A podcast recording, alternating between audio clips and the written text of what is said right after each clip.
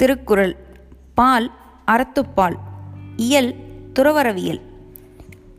இல்லறவின்பத்தை துய்த்தறியாதும் துய்த்தும் உலக வாழ்க்கையில் அல்லது பிறவித் துன்பத்தில் வெறுப்பும் வீடு பேரில் அல்லது பேரின்பத் துய்ப்பில் வேட்கையும் கொண்டு மானியம், பிரம்மச்சரியம், பருவத்திலேயும் மனையர நிலையிலேயேனும் முரியன் நிலைமையிலேனும் மூப்பிலேனும் துறவு பூண்டு அதற்குரிய அறங்களை கடைப்பிடித்து நான் எனது என்னும் இருவகை பற்றியும் விட்டு பிறவியினின்று விடுதலை பெறுதலை கூறும் சிறு பகுதி துறவரவியல் எனப்பட்டது.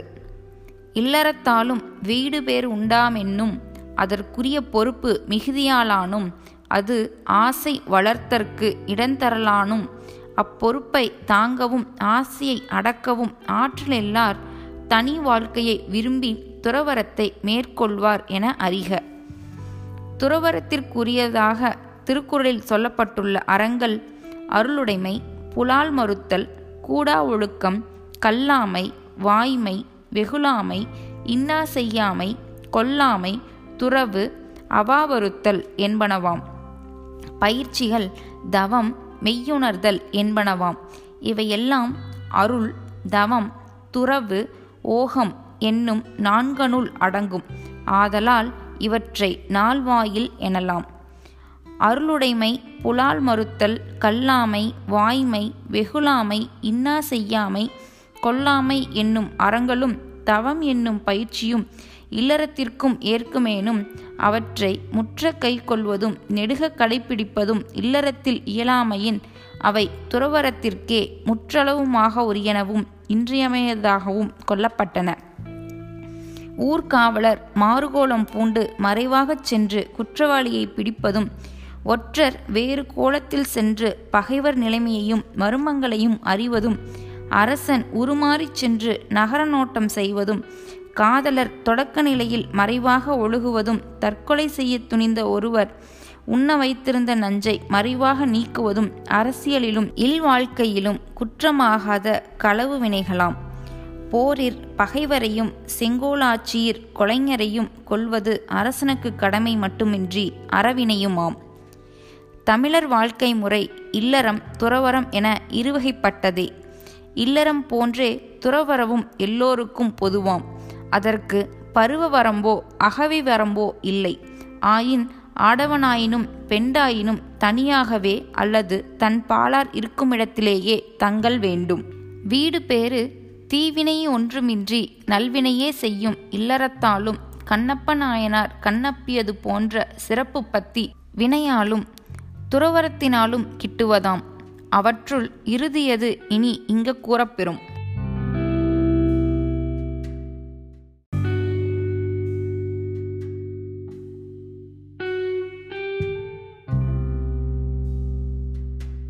திருக்குறள், பால் அறத்துப்பால், இயல் இல்லறவியல்.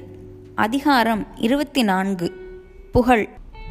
அஃதாவது ஒருவருக்கு உலகமுள்ள அளவும் அழியாத நிற்கும் கீர்த்தி. இது ஈகையால் நிகழ்வதால் அதன் பின் வைக்கப்பட்டது. குறள் எண் 231. ஈதல் இசைப்பட வாழ்தல் அதுவல்லது ஊதியம் இல்லை உயிர்க்கு. பொருள்: வறியார்க்கு வேண்டியவற்றை இயன்றவரை ஈக, அதனால் புகழுண்டாக வாழ்க. அப்புகழன்றி மக்களுக்கு இவ்வுலகத்தில் பெறக்கூடிய நிலையான பேறு வேறு ஒன்றுமில்லை.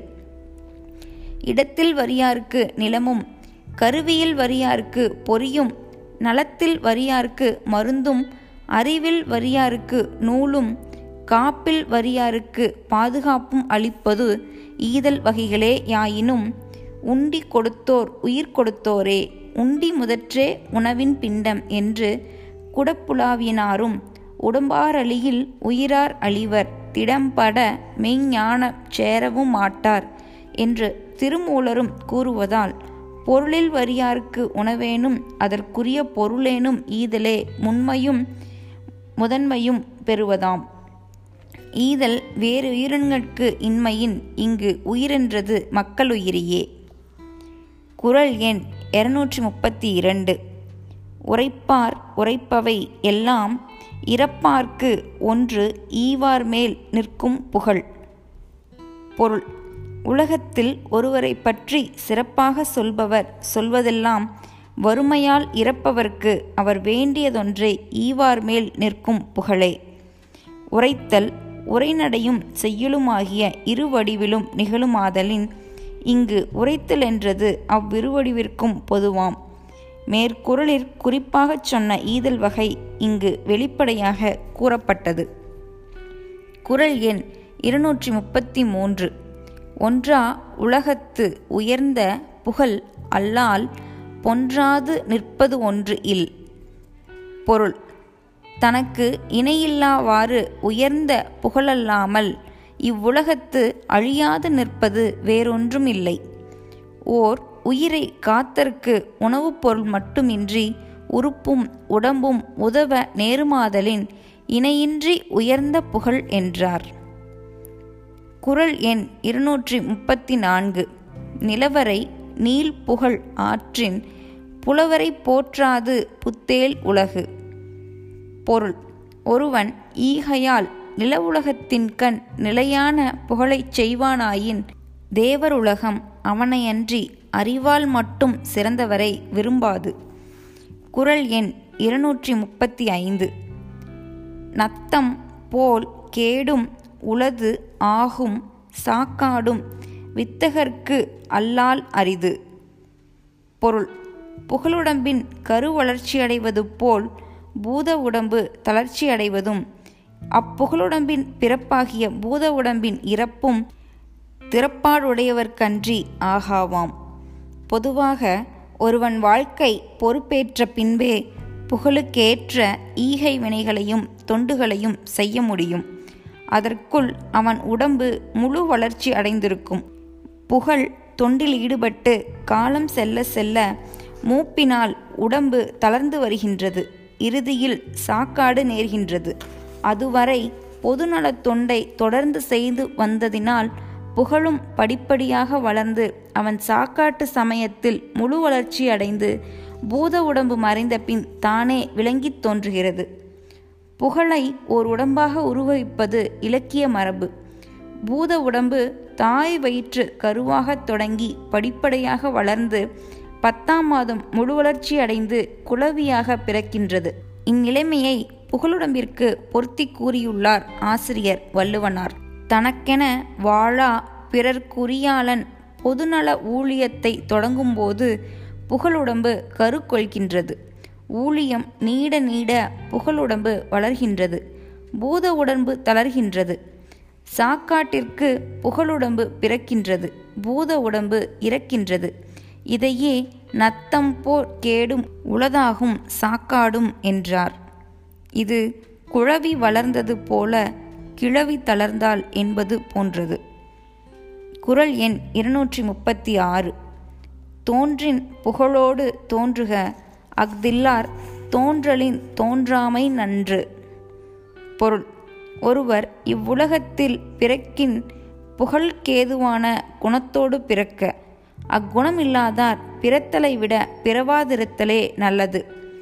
பிறத்தலும் பிறவாமையும் இறைவன் ஏற்பாட்டின்படி அல்லது ஊழின் அமைப்புப்படியே நிகழ்வதால் அவை பிறப்பவரின் உணர்ச்சியோடு கூடியனவும் விரும்பிற்கு அடங்கியனவும் அல்ல. ஆதலால் இங்கு தோன்றுக தோன்றற்க என்று கூறியதெல்லாம் புகழுக்கேற்ற நல்வினை செய்வானை பாராட்டியதும் அது செய்யாதானை பழித்ததுமேயன்றி வேறல்ல என அறிக. குறள் எண் 237. புகழ்பட வாழாதார் தம் நோவார் தம்மை இகழ்வாரை நோவது எவன். பொருள்: தமக்கு புகழுண்டாகா வாழாதவர் அது பற்றி பிறர் தம்மை இகழ்ந்து விடுத்து அதற்கு கரண்யமான தன்மையே நொந்து கொள்ளாது தம்மை இகழ்ந்தவரை நோவது எதற்கு. புகழ்பட வாழாமையின் தீய விளைவு இங்கு கூறப்பட்டது. குறள் எண் 238. வசை என்ப வையத்தார்க்கு எல்லாம் இசை என்னும் எச்சம் பெறாவிடின். பொருள்: ஒருவன் புகழை தனக்கு பின் நிறுத்தாவிடின் அது உலகத்திலுள்ள மக்கட்கெல்லாம் பழிப்பாகுமென்று கூறுவர் நல்லோர். புகழ் மக்களைப் போல எஞ்சி நிற்பது என்னும் கருத்துப்பட எச்சம் பெறாவிடின் என்றார். மக்கள் எல்லோரும் ஓரினத்தார் ஆதலானும் புகழ்பட வாழ்தலே உயர்தினை பண்பாதலானும் ஒருவன் பழி அவன் இனத்தையும் சாரும் என்னும் நெறிமுறை பற்றி வையத்தார்க்கெல்லாம் வசை என்றார். குறள் எண் 239. வசை இலா வன்பயன் குன்றும் இசை இலா யாக்கை பொறுத்த நிலம். பொருள்: புகழை செய்யாத உடம்பை சுமந்த நிலம் பழிப்பில்லாத வளமுள்ள விளைச்சல் குறையும். உயிரோடு கூடியிருந்தும் அதனால் பயன் பெறாமையின் யாக்கை என்றார்.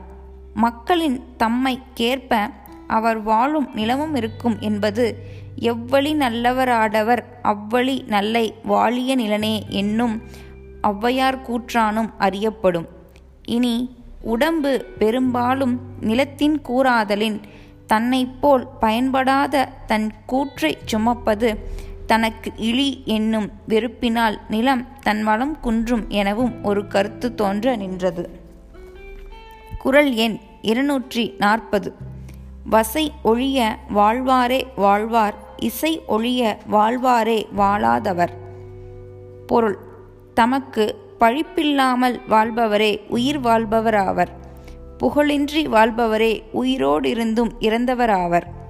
இதனால் இல்லற வாழ்க்கையின் சிறந்த இம்மை பயன் புகழே என்பது கூறப்பட்டது.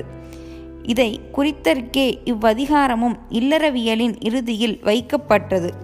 இக்குறளும் இவ்வதிகாரத்தின் இறுதியாயிற்று. இல்லற வாழ்க்கையின் பொதுவான மறுமை பயன் விண்ணுலக இன்பம் என்பது அன்புடைமை முதல் ஈகை வரை கூறப்பட்டுள்ள 16 அறங்களையும் கடைபிடித்தல் துறவரத்திற்கு ஒப்பான தூய்மையை தருவதாகும். மலர்மிசை ஏகினான் மானடி சேர்ந்தார், நிலமிசை நீடு வாழ்வார்.